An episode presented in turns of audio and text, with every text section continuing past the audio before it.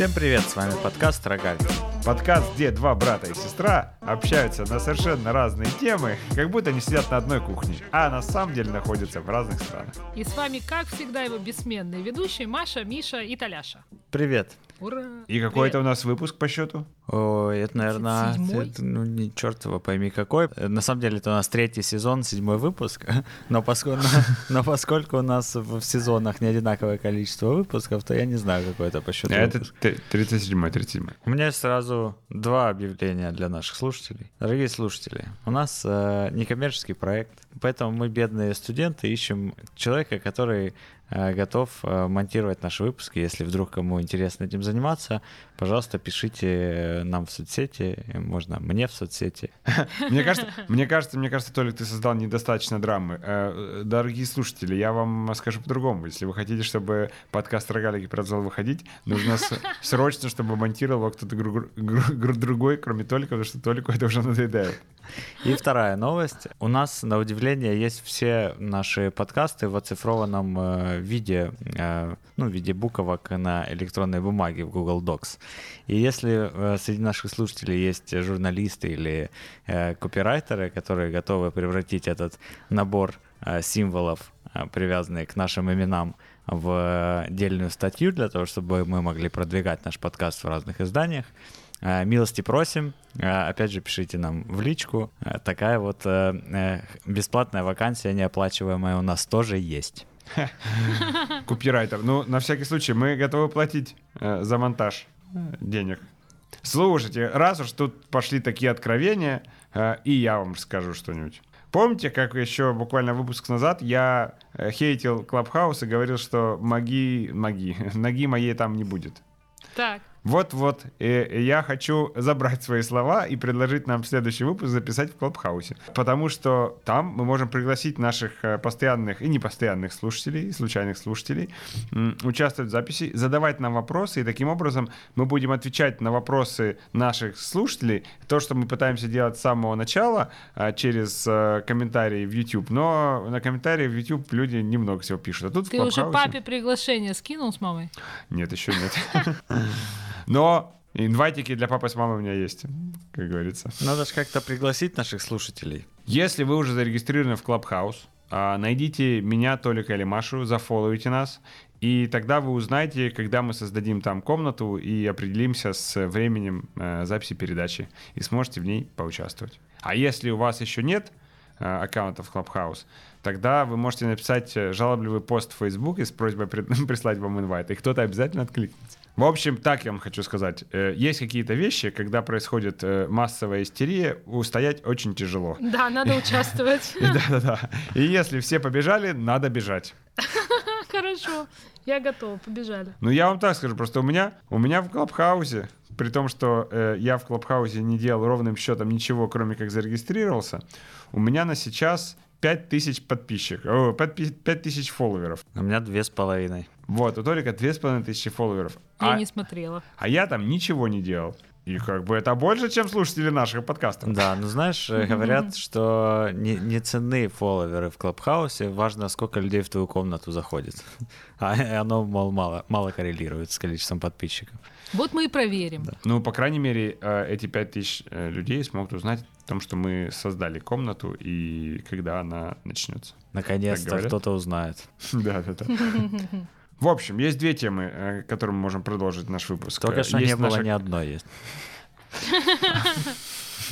У Миши голова просто этот самый. Горшочек. Горшочек, Горшочек, варит, да. варит горшочек. Итак, Давай, горшочек. есть две темы, которые мы можем продолжить наш подкаст. Первая классическая коронавирусный апдейт. И вторая, э, раз уж мы говорим про сумасшествие и золотую лихорадку, можем поговорить про биткоин и криптовалюты. Так сказать, сделать небольшой crash -курс по биткоину и крипте э, специально для Маши. И для наших А, я слушателей. предлагаю обе. Обе, но просто новости коронавируса мне очень интересно, а про биткоин я ничего не знаю. Ну, интересно, меньше. Ну да, я живу просто в мире, в котором коронавируса больше, чем биткоина пока что, понимаешь, в чем дело?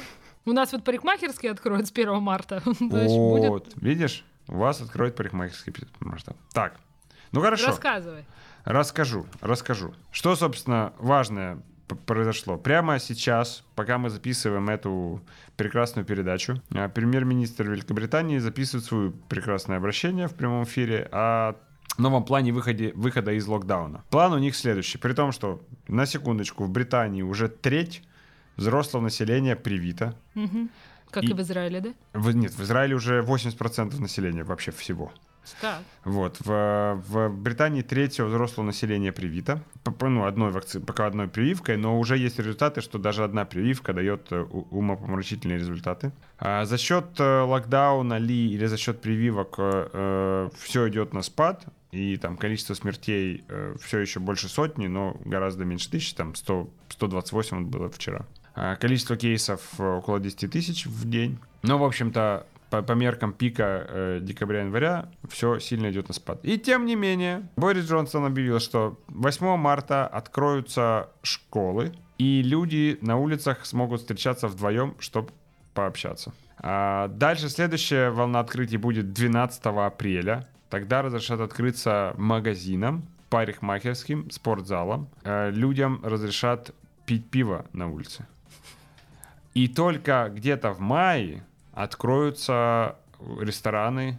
И... Летние площадки, небось, тоже. Не, не, летние площадки вот с 12 апреля. Откроются рестораны где-то в мае, и 21 июня они планируют полностью убрать все ограничения на социальные контакты. И к этому моменту вакцинировать э, полностью все взрослое население. Никто как бы с одной стороны не рад э, этому плану, потому что сроки какие-то запредельные. Но с другой стороны, э, похоже, что это все-таки окончательное решение коронавирусного вопроса. В Британии вряд ли будут эти сроки переноситься, и, в общем-то, похоже, что в Британии получится выйти из этого таким образом. Другое дело, что сейчас у всех ощущение, что, конечно, все сильно перестраховываются. И вот этот выход аж, аж в июне, э, хочется лезть э, всем на стенку от этого. Я недавно видел график по количеству смертей в Швеции в целом, общ, ну, вот, всех смертей за год. И там была, значит, гистограмма столбиками по годам. И 20 год э, два цвета было, весь, весь график был синенький, был синий э, столбик, это реальные смерти, и оранжевый сверху, это то, что прогнозировала модель, что, сколько будет смертей в Швеции, если не ввести локдаун. Швеция локдаун так и не ввела, ну, ввела в- позже, вернее. Ну, конечно, смертей больше, чем э, в 20 году, чем в 19 но не драматично. И, в общем, столько, сколько было в 13 году. И, в общем, конечно, все эти прогнозы про то, что мы все умрем, они немножко не оправдались, хотя все равно умерло много людей. Как ты считаешь, британцы выдержат, не начнут гульбенить раньше, раньше срока? Ну, там есть всякие подпольные рейвы, которые накрывает полиция, но это все скорее отдельные элементы. То есть э, там нет такого, как у нас, когда во время карантина многие заведения работали и по звонку, и, в общем, можно было прийти, и все, и, все было, ну, какой хоть какой-то жизни. Здесь, словно бизнес точно нарушать не будет, плюс есть огромное количество людей, которые искренне считают, что правила нужно соблюдать, независимо от твоего отношения к ним, и они будут соблюдать. Хочу на подпольные рейвы. Кто из слушателей не знает, я этот... Подпольный рейв. по- Да, один из не- немногих оставшихся в живых пок- поклонников драм-н-бейса. Драм-н-бейс зарождался в, в Британии, поэтому надо мне все-таки как-то туда попасть будет. Так э, к моменту, когда ты попадешь, э, э, или драм бейс умрет, или ты перестанешь быть его поклонником. Видишь, Британия остров, и Британия, ну, и они, конечно, молодцы, что они назвали даты. Я не знаю, что будет здесь, но на данный момент как бы конфликт разгорается общественный достаточно сильно, потому что никаких дат не названо вообще. То есть на данный момент локдаун типа там что-то до 14 марта, с 1 открываются парикмахерские, и школы некоторые, они все никак не могут договориться всей Германии целиком и открывают по землям, потому что школа это ответственность каждой конкретной земли. А, но при этом э, тут есть вот эта полемика, она связана с тем, что есть такая э, no COVID strategy, и она, в общем-то, островная. Ну, то есть сделать так, чтобы у нас было ноль коронавируса, и потом Никого не впускать, никого не выпускать. и потом только открыть границы, да.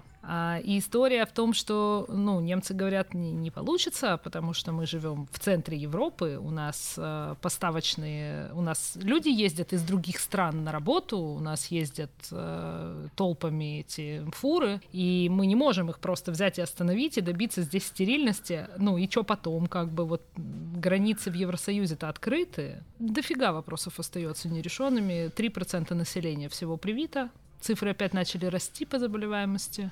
Даже так?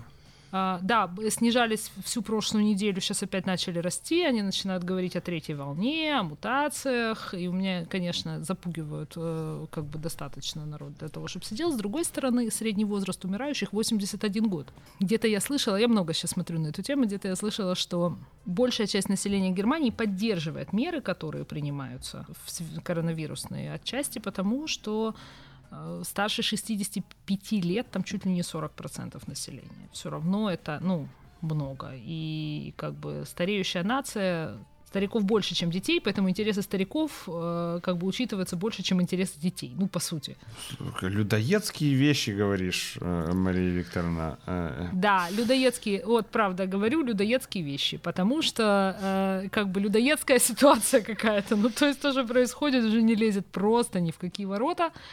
Ладно, хватит про ковид. Толик, когда ты последний раз был на драм н бейс вечеринке? У, это хороший вопрос. Последний раз на драм бейс вечеринке я был в аэропорту Борисполь. Диджей Топольский организовал там в терминале А, который э, дальний терминал, э, закрыл его вечером и организовал там драм н бейс вечеринку. Я когда читал статью в DJ Mac, да, там, значит, была статья полушутливым исследованием, после какого возраста не круто ходить в клубах. По люди какого возраста не круто вылез в клуб. После какого возраста не круто ходить в клубы? 37 лет. О, нормуль! Значит... А почему не 36, не 38? Я, я, уже что не это помню, за цифра? Я уже не помню. В той статье говорил, что вот люди старше 37 лет выглядят в клубе уже неуместно старше 37 да. выглядят в клубе неуместно. Хорошо. Запомнил. Но, я не знаю, заметили вы или нет, клубная культура же умерла. Ну, почти. Она как бы живет, э, доживает последние годки за счет э, старых наркоманов. Э, Старше 37 лет. Старше 37 лет. Но ты не совсем прав. То есть, с одной стороны, да, как бы массовая э, попсовая клубная культура умерла, а нишевая осталась. Техно, рейвы, драунбейс, рейвы продолжаются повсеместно, огромные, э, с большим лайнапом, с большими сценами, там, фестивали, там, на пять сцен, разные электрожанры, и все это есть. Смотри, э, условно в 2000-х в, там, в том же Киеве проходило по несколько огромных вечеринок в выставочном центре в году. Или там, я не знаю, Global Gathering проходил в, в каждом крупном городе. И все эти рейвы на стадионах, и вот это вот все. Вот эта вся культура, то есть оно, оно как бы закат закат клубной культуры. Плюс количество ночных клубов просто в городах, э, и в Лондоне, и в Берлине, и в Киеве. Когда я был студентом, ночных клубов было, ну, ну не знаю, ну два десятка. А сейчас, э, мне кажется, ночных клубов на пальцах одной а, руки. А заменились барами просто? Социальными сетями. Тиндером. Тиндер всех победил. Вот ночные клубы, э, да, реально отмерли. А насчет больших рейвов, у нас просто в стране этим занималась одна компания, которая называется Virus Music. Это российская компания, и с 2014 года они прекратили все, всю работу на территории Украины, соответственно, прикрылись все фестивали, которые у нас были, а они были организованы компанией Virus Music. Ну, это а ты имеешь в виду музыкальные фестивали или именно клубы? Фестивали. А нет, Global подожди. Gathering, пиратские станции, Therapy Sessions, это все Virus Music. Толи, Global Gathering закрылся в принципе. Мы с тобой были на последней вечеринке Global Gathering в мире. Что это хотя бы, господи? Когда был мой мальчишник, и мы были в Амстердаме, э, там была как раз в тот момент закрытие Global Нет, Gathering. это было как... Sensation, Миша, это было а, Sensation, это Sensation. да, да, да. Черт, Sensation. Видишь, все, все спуталось. Ну, в общем. Толик, Может быть, в 2014 году этим и занимался Virus Music, но в мою бытность этим занимались какие-то студенты э, и, и их друзья, которые... Они потом выросли, основали Virus Music, ну, типа того. Я к тому, что, к тому, что было просто много разных, э, просто когда это перестало быть э, супер востребовано, то там уже стало важно и, там, эффективность и отношения твои с диджеями и так далее.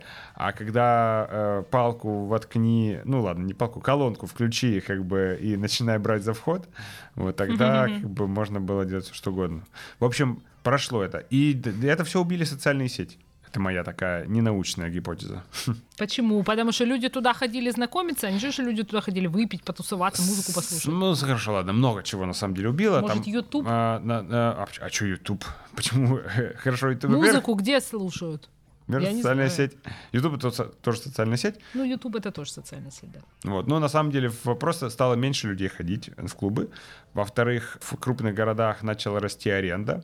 В-третьих, те районы, в которых были э, легендарные в свое время клубы, там в том же в Берлине или в Лондоне, они ста- э, стали из, из раньше дешевых заброшенных районов, они стали приспособленными для жизни, и на месте этих клубов стали открываться магазины, рестораны, э, туда стали переезжать э, семейные люди в эти районы, стали переезжать жить. Им, э, которые не хотят, чтобы там кто-то тусовался. Не хотят, чтобы кто-то тусовался, угу. и поэтому вот эти легендарные клубы начали банкротиться, потому что у них э, росла аренда там и так далее. В общем, все это, все это изменения. А еще тоже неочевидная на самом деле вещь, это то, что отмирает горнолыжный спорт. Может, просто из-за коронавируса закрыли курорты в этом году или что? Нет, горнолыжный спорт умирает без коронавируса.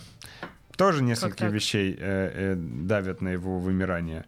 Тоже Пер... не научно. А, нет, тут я уже как бы более-менее научный. Ну, во-первых, глобальное потепление, и сезон стал короче. А, это первое. Даже как бы в Альпах, а в, там, в каких-нибудь Карпатах сезон э, два месяца нормальный э, длится. Второе, получилось, что из-за того, что за последние там, 20 лет очень сильно подешевели авиаперелеты, то есть если раньше европейская молодежь зимой на каникулах вся ехала в горы, то теперь им этих же денег стоит полететь в Азию, и если не дешевле. И теперь э, народ летает в Азию, там, на Бали, э, на, не знаю, в Таиланд, горнолыжкой занимаются их родители. То есть солнце люди любят все-таки больше, чем э, снег. Это ты хочешь сказать? Ну, да нет. И вопрос покататься не, на, вопрос на, не на больше, Вопрос не больше, меньше. Просто раньше не было альтернативы. И поездка в, э, в Азию, это было ну, скорее для э, каких-то людей, которые любят дауншифтинг.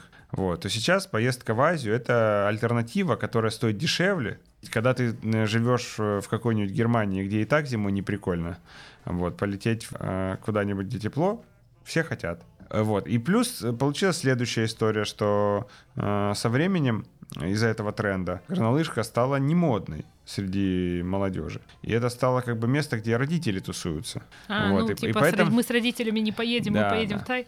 И поэтому как бы растет средний возраст. Понятно, что э, хорошие курорты, такие как там Вальтеранс или там Ишгаль, ну, в общем, какие-то крутые курорты, у них все более-менее ок. Ну, потому что э, все равно еще есть достаточно большой платежеспособный спрос, и э, у, у лучших курортов э, проблем не будет. Но вот мелкие курорты, они все как бы плохо себя чухают, и новые курорты не открываются. За последние 20 лет не открылось ни одного нового курорта горнолыжного. Что скажете на это? Ну, хорошо, нам больше паудера достанется. Больше паудера, да. Он полетел самолет у Маши, и мы прервали запись подкаста. А буквально вчера Boeing 777, пролетая над Денвером, у него начал разваливаться на, на части двигателя. Да, да. И куски было. падали на дома вокруг. И теперь э, Boeing э, 777 Боинги некоторые серии попросил не летать, пока они не проверят, чтобы их двигатели тоже не развалились. Кто попросил? Ну, Боинг попросил, авиакомпания. Я вот думаю, это же какой, конечно, пибец. То есть вначале у них 737 Макс два года не летал, потому что они там чего-то на, наворотили. Теперь э, вот эта история с двигателем. И они, может быть, там сильно-то и не виноваты, но шлейф такой, что мам, не горюй, хочу летать аэробусом. А это самая популярная их э, модель? Ну, достаточно популярная. Ну, про мне просто кажется, что все самолеты у нас такие. Какие, Боинг? Да. Ну, 740, 700... 47. Нет, 747 это такой, помнишь, был в Counter-Strike была карта э, в самолете? Да. Вот этот 747 Они уже не летают. А это какой? А это 777. Это такой большой... э, у МАУ есть такие самолеты, они летают относительно... Ну, это новые. Они летают ними, ими в Нью-Йорк, там, Бангкок. Раз мы вспомнили мою драмонбейсную молодость, еще и Counter-Strike, Да. на этой неделе для меня произошло большое событие. Вы меня не поймете, но и мне хочется этим поделиться. Компания Blizzard, Blizzard, разработчик э, компьютерных игр, анонсировала ремейк игры Diablo 2. О май гад! Это прямо этот событие века. Э, Я играл в эту игру еще в школе 5 лет, э, без остановки, в онлайне с друзьями. И теперь они перезапускают сервера, значит, заново все фанаты Диабло могут собраться вместе и опять поиграть в эту замечательную игру. И я всерьез намерен взять э, недельку отпуска, чтобы по-трушному и правильно как бы войти в этот сервер. Под, под драм н бейс. Да. И я знаю многих, которые меня в этом поддержат. Я думаю, что среди слушателей нашего подкаста таких людей меньшинство. Ну да, это, это стыдно, когда тебе э, м, 37. или- Почти- почти 30. 37. Не-не, это же ночной клуб. Это стыдно, Как когда... это? Возраст, в котором стыдно играть в компьютерные игры? 37? Нет такого возраста. Я думаю, что я буду там один из младшеньких. Ну да, молодежь вряд ли будет в это играть. Я вот недавно, раз мы говорим про ком- компьютерные игры, Толик, ты как человек из, из этого мира, можешь мне объяснить, почему до сих пор в киберспорте играют в Counter-Strike, при том, что Counter-Strike достаточно в бок, если на него смотреть вот сейчас с э, взглядом современных игр. У меня нет ответа на этот вопрос. А если в Клабхаусе тебе так зададут? У меня, у меня есть. У меня нет у меня ответа. есть ощущение, что разработчики постоянно эм, инвестируют в ощущение игрока от, от его оружия, с которым он бегает. То есть постоянно модернизируют э, скорость прицеливания там или скорость э, пе- перезарядки, вот эти все вещи. И это на самом деле игра превратилась из э, бегать и стрелять, ну, искать глазами соперника и стрелять в то, что ты просто должен идеально знать карту, вы должны слаженно с командой э, по ней бегать и как бы знать, как каждое оружие работает. С новыми играми так не получается, ну, потому что все новое работает всегда хуже, чем проверенное старое, и чтобы на профессиональном уровне играть в, какой-то, в какую-то стрелялку э, новую, она должна пройти просто испытание времени. И поскольку в них не играют, то они со временем не, не проходят это испытание и отваливаются. А Counter-Strike, между прочим, они же не в 1.6 играют, хотя в 1.6 тоже много играют, а это Global Offensive. На Global Offensive типа вышел не 15 лет назад. Ну, тоже, да, дофига. Так, Маш, смотри, все твои темы сегодня. А, Сейчас про биткоин начнем говорить. Вы ржете, а я тем временем играю в компьютерную игру. А это поэтому- мало наматываешь на ус. Маш, мы же для тебя все рассказываем, разжевываем, объясняем, чтобы ты была как бы в струе. Нет-нет, ничего про Counter-Strike, про Drum and Bass я не знаю. Про Counter-Strike только что у меня одноклассники в него играли, больше, я- ну, название, то есть я это знаю. А что братья у тебя в него А. играли, ты не знаешь? Ну, очень так же смутно, как и одноклассники. На competitive левеле. Нет. Я вот э, по папиному. Во чем он там играл? В Age of Empires. В Age of Empires. Да. Толик, а Age of Empires ремастерить не будут или Герои 3? Ты понимаешь, э, Герои 3 были на iPad, э, а потом их почему-то удалили из App Store, видимо, там что-то с правами не так было. И теперь на OLX всяких продают iPad с установленным Герой 3 за бешеные деньги, потому что реально все хотят в нее поиграть на iPad. Но это же, блин, игра идеальная для iPad. И я очень бы хотел, но я не успел тогда ее установить, да и iPad у меня тогда не было. Надоело вам, не хотите вы со мной про мои беды коронавирусные говорить. Вот никто не хочет, между прочим. Я уже обратила на это внимание. Ну, потому Вот что сколько можно здесь, уже? Да, сидишь здесь такой в Германии. Вот действительно, сколько можно на улицу не выходить из дома? Людям звонишь куда-нибудь в Украину или в Россию, а они так удивляются, да ладно, а вы еще сидите, а что, а можно так было? А те, кто здесь, а между прочим, заметна очень разница, а те, кто здесь, прям с ума сходят. То есть, ну, у народа крышу Не сносит знаю, я общаюсь, плотно. я общаюсь с своими британцами, они сидят там так. Я их Нет, даже есть часть иногда. народу, есть часть народу, которым просто, э, которых все устраивает. Ага. Они приспособились там более-менее все. А есть часть народу, которым, конечно, э, крыша, крышечка едет. Уже тепленько становится. Да, да, и, ну, и тепленько становится, все начинают потихонечку забивать. Для меня это все интересный э, социологический, как бы социальный феномен, то, что происходит. Мне интересно, каким последствиям это приведет. Мне кажется, последствия будут достаточно большими социальными. Мне интересно наблюдать за тем, как разворачивается здесь, в Германии, дискуссия на эту тему, как меняются э, настроения, каких людей начинают приглашать, например, или там какие темы начинают обсуждать по сравнению с теми, которые обсуждали там пару месяцев назад. Я хотела, кстати, спросить и сказать вам, что в Израиле ввели зеленые паспорта, прививочные паспорта, и пускают теперь только привитых. Все открыли, но везде пускают только привитых. Молодцы. Да, так что они, они сделали это первыми и всех натянули, мне кажется, потому что теперь, ну, так или иначе, народ будет вынужден это делать все равно. Так а что у них со статистикой? Ну, привились они, ну, открылись они, а по смертям? В общем, что у них по смертям? У них смерти вниз идут, но не, ну, такими же темпами, условно, как в Британии. Вот, поэтому а, там пока не видно какого-то прям полного иск- искоренения. Ну, зато этот, сделали все же могли, ручки этот, потерли, Да. и все. Нет, ну там понимаешь, в чем дело? Там же просто неправильно так смотреть, потому что не все привиты, и надо смотреть, что происходит э, в той популяции, которую привили. А вот там среди тех, кого привили, а, и прошло три недели с момента а, там, второй прививки, по-моему, среди них там из миллиона 4 кейса заражения, что-то в таком духе. А это как ну, бы... они, они должны на днях опубликовать исследование вместе с Pfizer. Мгм. Они же данные свои передавали, и, в общем, говорят, что исследование еще не опубликовано, но многообещающе. Ну ладно, опять мы вернулись на эту скользкую дорожку. Давайте уже про биткоины поговорим. Миша, Вот ты да... включай ликбез. Ха, Миша, включай ликбез. Короче. Знаете, сколько стоит биткоин сейчас? Что-то какой-то дохренелиард, я 56, так поняла. 58 тысяч 58 тысяч. 58 тысяч чего? долларов. На гривну я вам сразу скажу. 1 миллион 478 тысяч гривен. Как вам Ну, такое? Один Как биткоин. Мерседес Да. С-класс. Господи Да. Опять, э, так ну, не, подождите, опять воздушный шарик. Вот, Маша. Вот это же вопрос. И это же вопрос, и это же вопрос, что с биткоином, что с биткоином. И беда, конечно, в том, что, во-первых, давай определимся, что такое биткоин. И вообще, почему что-то сколько-то стоит. Вообще не важно, что такое биткоин, точно так же, как не важно, что нарисовано на, кар- на картине Демина Херста. Картина Демина Херста стоит не потому, что на ней нарисовано что-то важное. Или там рецепт э, э, того, как получить миллион. Чечевичного супа. Так. Чечевичного супа, да.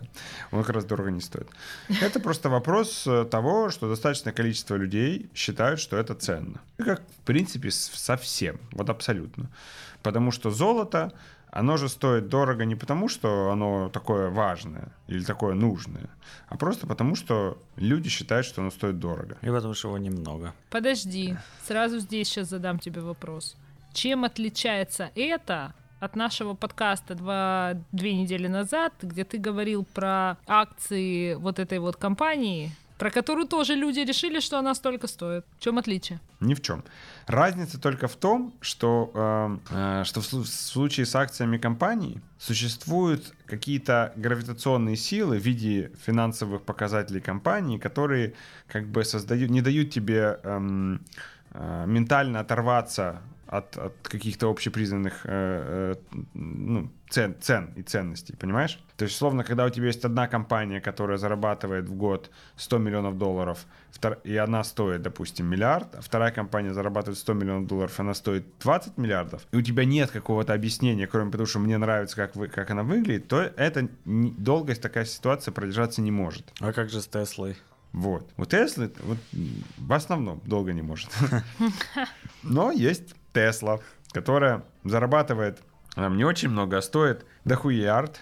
Вот. Э, И это научный термин, поэтому прошу как бы не обижаться, но стоит она очень много.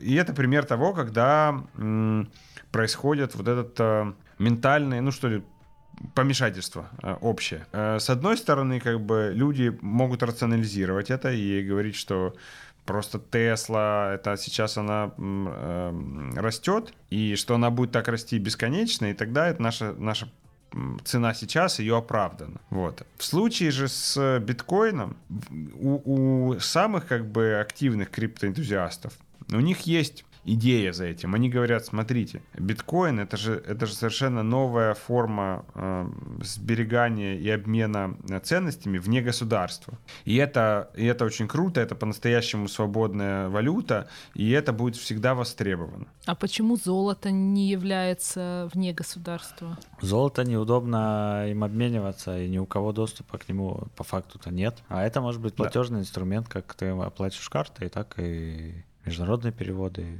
и все. Надо просто, чтобы запустилась инфраструктура. Ну вот смотри, давай тогда немножко этот ликбеза о том, что такое биткоин. Давай. Биткоин это цифровая валюта, информация о транзакциях, в которой э, хранится в распределенной сети. То есть нету какого-то одного централизованного органа, главной э, базы данных, в которой хранятся все транзакции, а все эти транзакции хранятся среди всех э, компьютеров участников сети. И это технология блокчейн. И это позволяет делать децентрализованную эмиссию денег, по сути. То есть если сейчас любая, э, любая система, э, ну и даже вопрос не только в эмиссии, а просто децентрализованное обращение денег. То есть если сейчас любая система, будь это банк или внутри государства, она так или иначе имеет какой-то орган или, или базу данных, в которой хранится все, э, все эти транзакции. И, соответственно, кто контролирует вот этот орган или печатный станок, или э, там, не знаю, виртуальные, э, виртуальную эмиссию денег, тот э, может управлять тем, сколько стоят деньги. Ну, вот сейчас Америка активно печатает деньги, и доллары обесцениваются. Мы этого не понимаем, потому что у нас привязана валюта к доллару, и мы смотрим на курс гривны к доллару. Но на самом деле, так как курс гривны к доллару не меняется, а доллар обесценивается, на самом деле с ним вместе обесценивается и гривна. А, и сейчас как бы в все то, что э, стоит в долларах, начинает стоить дороже. Это не потому, что все дорожает, а потому что доллары дешевеют. И что получается? То есть, с одной стороны, есть вот эта идея либертарианская про валюту, которую никто не контролирует, и, соответственно, никто не может в, в любой момент включить печатный станок, никто не может ввести ограничения на то, как ты можешь распоряжаться, и это по-настоящему свободная валюта свободных людей. И оно, в принципе, так работает, потому что сейчас все, э, не знаю, транзакции по продаже наркотиков, оружия там, и так далее, они все проходят в биткоине, потому что так как биткоин никто не контролирует, соответственно, э, э, государство не может вмешаться в это.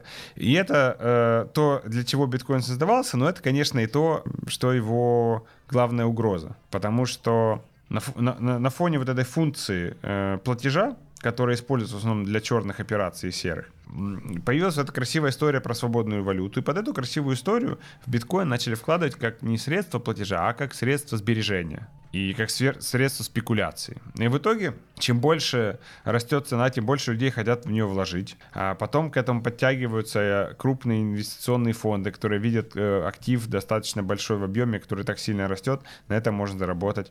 Потом туда идут еще больше, еще э, больше количество людей. И, конечно, это так или иначе пузырь. Другой вопрос, э, лопнет он и когда он лопнет, и, и, и в, до какого размера он сдуется, потому что уже был один пик биткоина, там, когда в 2017 году, когда он подскочил до 20 тысяч, а потом валился э, до 6. Но он не обвалился до нуля, потому что все равно остается какое-то количество людей, которые верят, что это ценная штука, и пока эти люди есть, у этого есть ценность.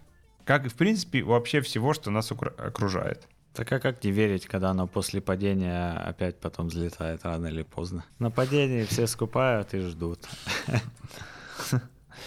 Почему-то в последнее время я вообще в принципе об этом много думаю. Но это же страшновато. Такая неконтролируемая свобода, которую дает ну, интернет в целом и вот такая валюта в частности. С одной Слушай, стороны. Ну, под, ну подожди, ты, тебя, тебя что именно смущает? Меня смущает неконтролируемость операций. Ну, почему? то есть меня, э, ну, ну, потому что а черт знает почему. Потому что это поддерживает нелегальные рынки, потому что это приводит к э, развитию новых э, схем, не знаю, мошенничества и новых схем чего-нибудь еще. Я уж не знаю чего. И вообще какой-то другой жизни, про которую мы ничего не знаем. Да, New Era has begun. Да, да, да. Так ты, Маша, этот, лудит Это я не знаю этих слов, Миша, успокойся. Ну, мне, правда, 37 еще нет, но вот в апреле мне будет 37, я стану слишком стара для того, чтобы ходить в клубы и играть в Diablo 2, и, и смогу честно сказать, я уже слишком стара для всего этого дерьма. Ну, как бы...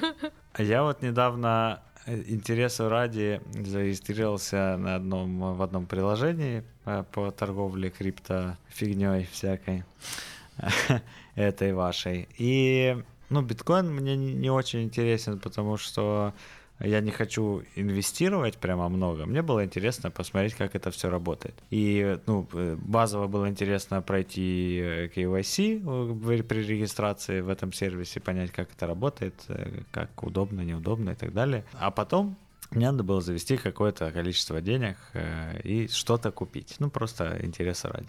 Так. Я завел, значит, 3000 гривен и думаю, ну вот я сейчас в биткоин их вложу, даже если биткоин вырастет в 10 раз, ну что я, я там выиграю, не, не работает оно так. Э, надо много вкладывать, если вкладывать. И подумал, что все же всегда ищут вот эти вот валюты мелкие, их много-много всяких новых валют, которые рано или поздно станут тем самым биткоином который вырастет в, в десятки тысяч раз. Вот. И остановился на двух валютах. На свои несчастные 3000 гривен я купил не одну, а две валюты.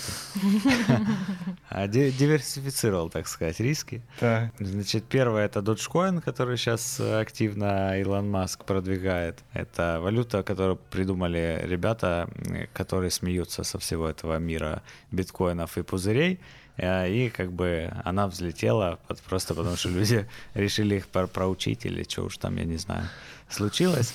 И я тоже купил. А вторая валюта называется Basic Attention Token. Значит, есть такой браузер Brave, насколько я понимаю, это от Firefox, где они, ну, их пич в том, что огромная индустрия рекламы, 330 миллиардов долларов в год, и, мол, тебе никто за это не платит. И они в этом браузере встраивают рекламу, и ты ее смотришь, тебе за это капает вот этой монетой. Вот. И, мол, все, все пошли на халяву, типа, ты пользуешься браузером, получаешь деньги.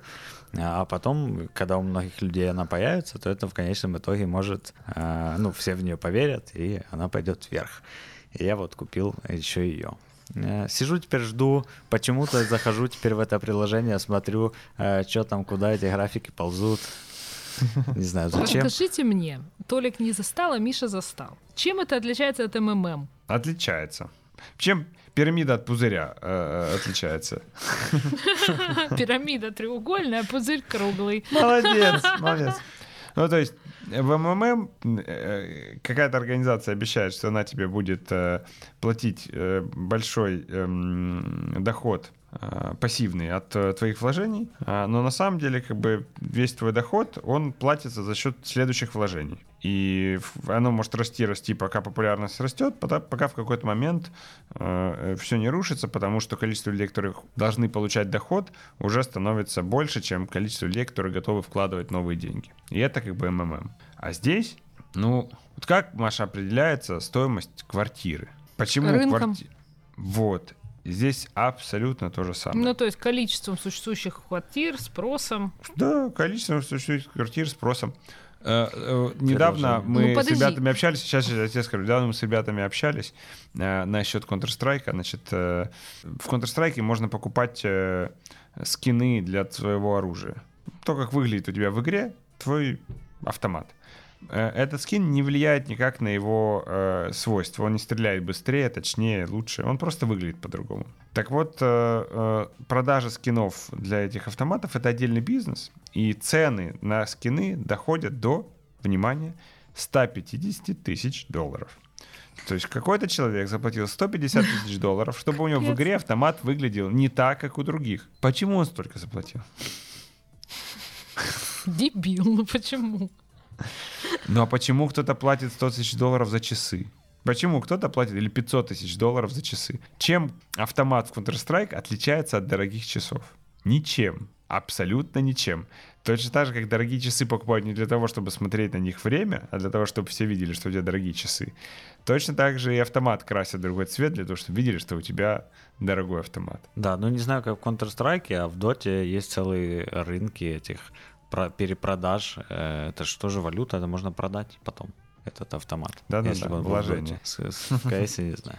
Я сейчас, подождите, от, от прифигевания немножечко отойду, потому что меня чуть-чуть озадачила эта вся история. И я все еще зависла на вопросе, чем автомат в Counter-Strike отличается от часов. Мне кажется, это, ну, какой-то существенный вопрос, потому что, ну, понятно, да, там часы э, или машина — это признак статусности, который появился до того, как мы родились. Ну, то есть э, общество в какой-то момент решило, что э, ну, как бы, условно говоря, кто у нас король, они будут определять не по количеству зубов на бусах, да, или сережек в ухе, а по там каким-то другим фишечкам. Но разница в том, что все это существует в материальном мире. Э, Counter-Strike э, и твоего автомата, который ты покрасил в розовый, не знаю, в зеленый цветочек, почему-то мне представилось именно так. Его же в реальном мире не существует. Тебя на самом деле никто не видит, есть твой ник, и за тобой, э, ну, то есть насколько сильно нужно переживать это как реальность для того, чтобы озаботиться вопросами статусности внутри этого. Погоди, а это не надо переживать. Ты не переживаешь игру как реальность. Игра это есть твоя реальность. Не в смысле, что ты живешь в ней, ты отождествляешь себя с персонажем, а в смысле, что ты общаешься с внешним миром через эту игру. Это, и- то есть, это и есть как бы твоя жизнь. Понимаешь? Какая разница, материальная или нематериальная? И более того, очень немногие люди знают, что на тебе часы за полмиллиона долларов. И, и это определенная комьюнити, в котором, как бы, для которых это важно. Или которые это замечают. И, а человек, который играет в Counter-Strike, он общается с теми людьми, для которых э, статус и как бы атрибут важный этот, этот, этот автомат. Есть в этом что-то нездоровое. Конечно. Не, тебе, тебе кажется, тебе кажется. Это просто потому, что не бьется с твоим представлением о нормальности. Ну, так да, Маша Нет, так это, это не бьется, это не бьется с моим представлением о нормальности, но дело же не в этом. Ну, я играю в сетевую компьютерную игру. И, конечно, это достаточно увлекательная история, э, коммуникация, которая там происходит. Коммуникация с людьми, то, как выстраивается там как, какие-то отношения. Там. Я играю в нее уже года полтора, и примерно одним и тем же составом. То есть там целая, ну, там, история каких-то коммуникаций, отношений и так далее. Но все-таки для меня совершенно очевидно различие между миром виртуальным и миром реальным. Что делает э, черный квадрат более реальным, чем скин на автомат? А, материализованность потрогать можно. Но он же стоит так дорого не потому, что это холст и краска. Ну, ну то есть, потому что... Ой, О, о, о, я тебе другое скажу. Э, Если я нарисую такой же черный квадрат рядом один в один, не отличишь. Он не будет стоить ничего. Потому что стоит там не то, что ты его можешь потрогать. Ну да, но Стоит акции там не то, компании что это ты не то, что ты можешь можешь потрогать. потрогать. Да, но акции компании для меня тоже достаточно стрёмно, э, ну, достаточно непонятная фигня, но тут я хотя бы немножко. Вот биткоин для меня более непонятная фигня, чем акции компании, опять же, по той причине, что под акциями компании существует нечто физическое, ну, существующее в физическом мире. А под биткоином нету ничего, что существует в физическом мире, кроме А и- что существует под идей. 100-долларовой бумажкой? Что существует под 100-долларовой бумажкой? Черт его знает. Мне кажется, Ну, ментально знаю, это, это и есть Квадратик последняя здания инстанция. Белого дома, я не знаю. Так а ничего. Дело в том, что ничего. Ну, то есть э, под 100-долларовой бумажкой ничего не находится. Просто она столько стоит, потому что много людей хотят ее получить и готовы столько за нее заплатить. Ну да, в этом, наверное, ты прав. Просто люди когда-то договорились, что э, как бы они будут э, обмениваться товарами через бумажки. Да вот, вот представь себе, когда не было бумажек, представь, что ты находишься в мире, в котором все люди обмениваются только физически ценными вещами. Э, клюкву на брюкву меняют. Ну, И тут появляется кто-то и говорит, слушайте, я буду печатать бумажки, вы давайте на бумажки будете менять, а потом за эти бумажки будете э, менять э, клюкву на брюкву. В смысле, какая-то странная, зачем на бумажке? Мы же но не все-таки, поесть. но все-таки не сначала же не, не бумажки появились, Миша, сначала появились серебряные и золотые монеты, которые хорошо. тоже были. Смотри, золото. Стой. Так а серебряные золотые монеты, а, и, а и от них какая ценность? Хорошо. Он говорит, я хочу поменять картошку на морковку. Нет, подожди секундочку. В отличие от э, даже бумажек 100-долларовых, золото и серебро — это какой-то конечный в объеме физический металл. Оно так дорого стоит, золото стоит дороже серебра, потому что золото меньше, чем серебра. В целом, Ну, это... Это, это, это ограниченный земной ресурс. Золото Ну, меньше, чем серебра. Смотри, ну очень с большой натяжкой, потому что... Во-первых, кстати, не знаю, э, на- насколько золото меньше, чем серебра, и соотносятся их запасы к разнице в их цене. А, Но э, представь себе, что люди, которые меняли это первоначально, вот он говорит, я обычно меняю картошку на курицу, и у меня получается жаркое. А ты мне предлагаешь э, менять картошку на кусок э, какого-то редкого камня. Он хоть и редкий, но я его есть не могу. И концепция того, что э, э, ценность может храниться в чем-то, что на самом деле само по себе не ценно, а, она же э, просто, э, ну вот если ты с ней свыкнешься, то будет все равно это биткоин или, или это э, Нет, видишь, квадрат моя... Малевича. Нет, ну подожди секундочку. Мой- э, У меня нет никаких, э, как это, вопросов к квадрату Малевича и к другим произведениям искусства и вообще к ценности идей. А, Но у меня есть вопрос к ценности чего-то, что находится 100% в нематериальном мире. Для меня, я, мне очень сложно понять интернет, ну, как... Это можно в название выносить. Да, Да, да, да. да. Ну, мне Подкаст будет правда- называться «Мне сложно понять Мне интернет». сложно понять интернет, да.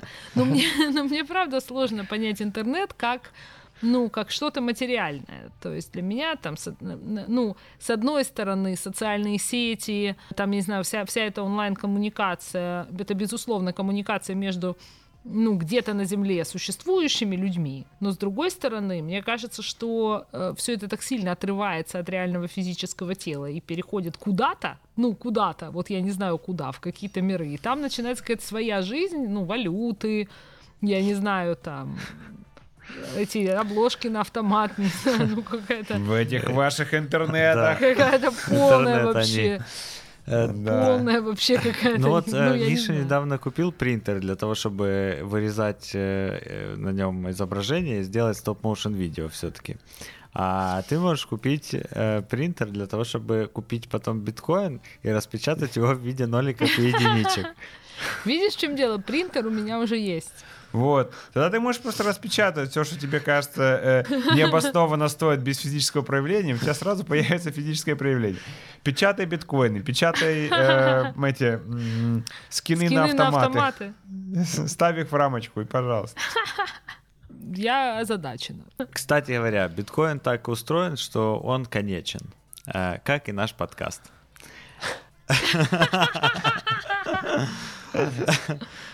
Шикарно. Я не, не буду спрашивать тебя, чем заканчивается наш подкаст, но все-таки спрошу тебя, чем закончится биткоин. Его просто чем, чем э, ну, есть какой-то ограниченный объем биткоинов в- на просторах. 21, интернета. 21 миллион монет может быть добыт. Да. Сейчас добыто уже 18,5. Каждую следующую монету добавлять сложнее, э, чем предыдущую. И к, по-моему, 2040 году все монеты биткоин новый закончатся. Без доп. эмиссии. И Да. только вот в оборот. И только исходя из этого, кстати, можно инвестировать кучу денег. Да, это, это, между прочим, делает как-то мой, мое представление чуть-чуть более... э, Ну да, больше Это с меня золотом. успокоило. Я тебе так скажу, это меня, золотом. это меня успокоило, потому что некоторая бесконечно все время растущая валюта смущает меня существенно больше, чем как бы конечная. В отличие от долларов, которые печатаются, печатаются, печатаются, печатаются, и И нет никогда конца и не края. заканчиваются, да. Как и как наш, наш подкаст. подкаст.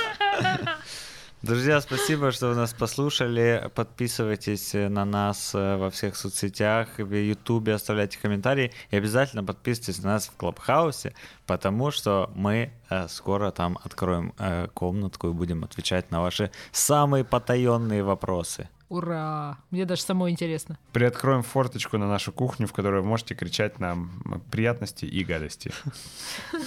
А на этом все. До встречи через неделю. Всем пока. Пока. Пока.